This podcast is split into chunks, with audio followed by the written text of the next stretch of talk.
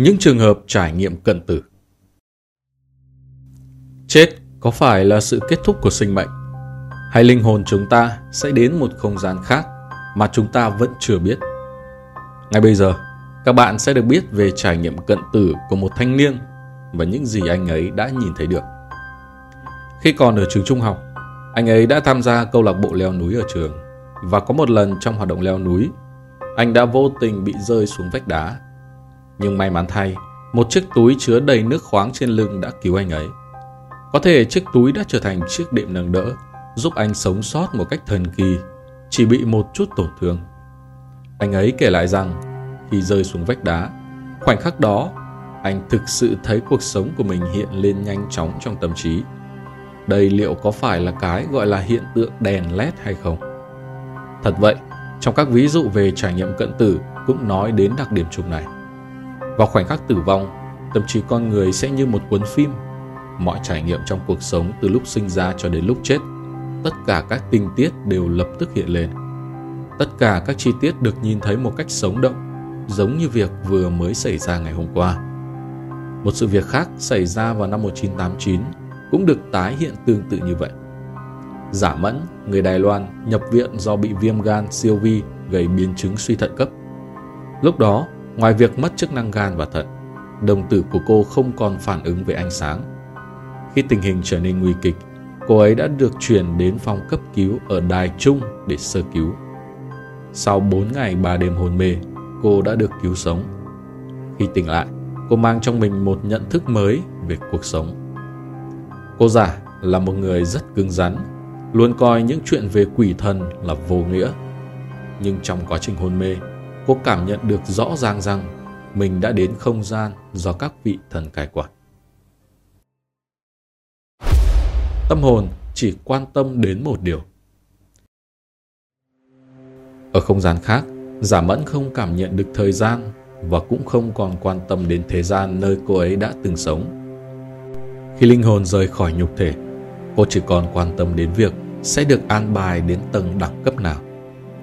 Dường như lý thuyết đạo đức mà con người hiện đại đang nghi ngờ, thì ở một không gian khác lại là tiêu chuẩn để đánh giá một linh hồn.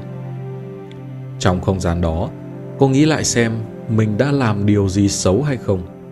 Bởi linh hồn đã làm điều xấu sẽ thấy những lỗi lầm ở thế gian mà mình đã gây ra vì lợi ích cá nhân. Họ sẽ phải chịu đựng thống khổ rất nhiều vì những điều ác đó. Sau khi linh hồn phiêu đãng bay lên, cô giả nhìn thấy nhiều thứ mà trước đây cô chưa từng thấy. Chẳng hạn như UFO, phi thuyền hay vệ tinh. Sau đó, cô đến một không gian và nhìn thấy một chiếc ngai cao, lưng tỏa ra ánh sáng. Hai bên có những sinh vật rất cao lớn. Họ còn có cả đôi cánh nữa. Lúc đó tôi nghĩ, tại sao lại có đôi cánh lớn đến như vậy? Giả mẫn không thể nhìn thấy hình ảnh thực sự của họ chỉ có vẻ ngoài trong chiếc áo choàng trắng với một bầu không khí êm dịu. Cô nhìn thấy họ đang nói gì đó với nhau, không phải ngôn ngữ mà là một loại âm thanh, một âm thanh rất bình hòa.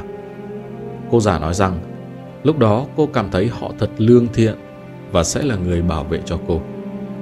Giả mẫn còn kể lại rằng, tôi cũng đã bước trên con đường đến Hoàng Tuyền. Nó rất đẹp và được làm bằng đá phiến. Trong không gian, những con đường đó không hề có tên. Tên là do con người chúng ta quy ước mà thôi. Trở về nhân gian. Bỗng chốc giả mẫn nghe thấy tiếng gọi của anh trai nên đi về hướng phát ra tiếng động. Linh hồn được nhập trở lại vào nhục thể. Cô hy vọng rằng trải nghiệm của mình có thể mang lại cho những người có ý định tự tử hoặc sợ chết một nhận thức mới.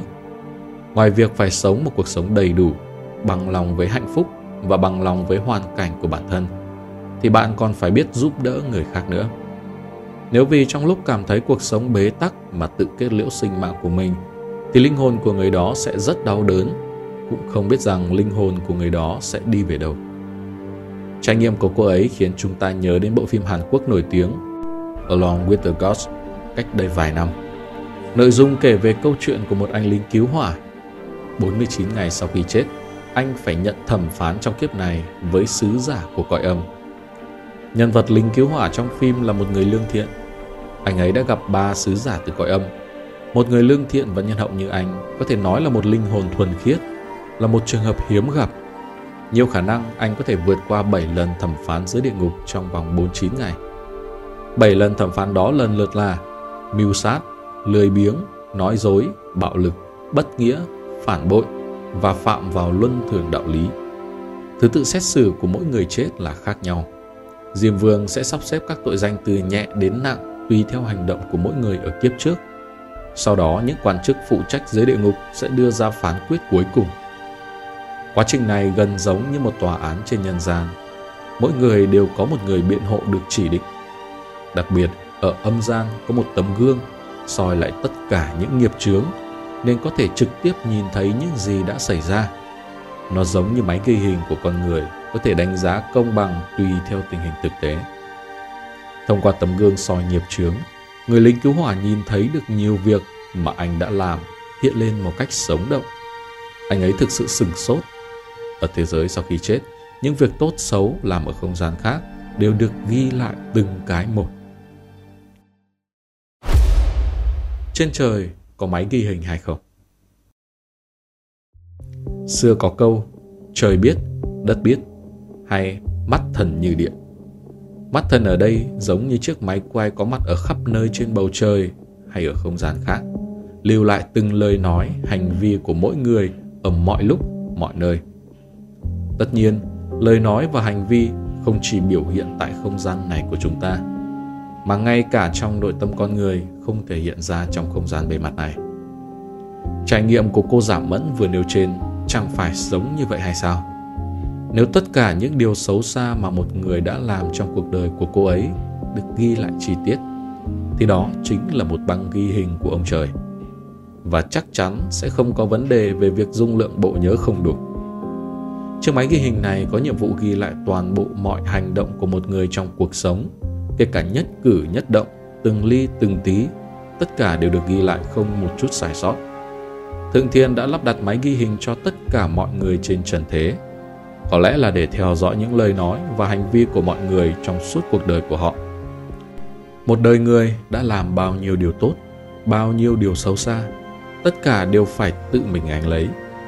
Những trải nghiệm cần từ này đã khiến chúng ta phải suy ngẫm nhiều hơn. Hãy luôn tâm niệm rằng ở không gian khác, có những video ghi lại cuộc sống.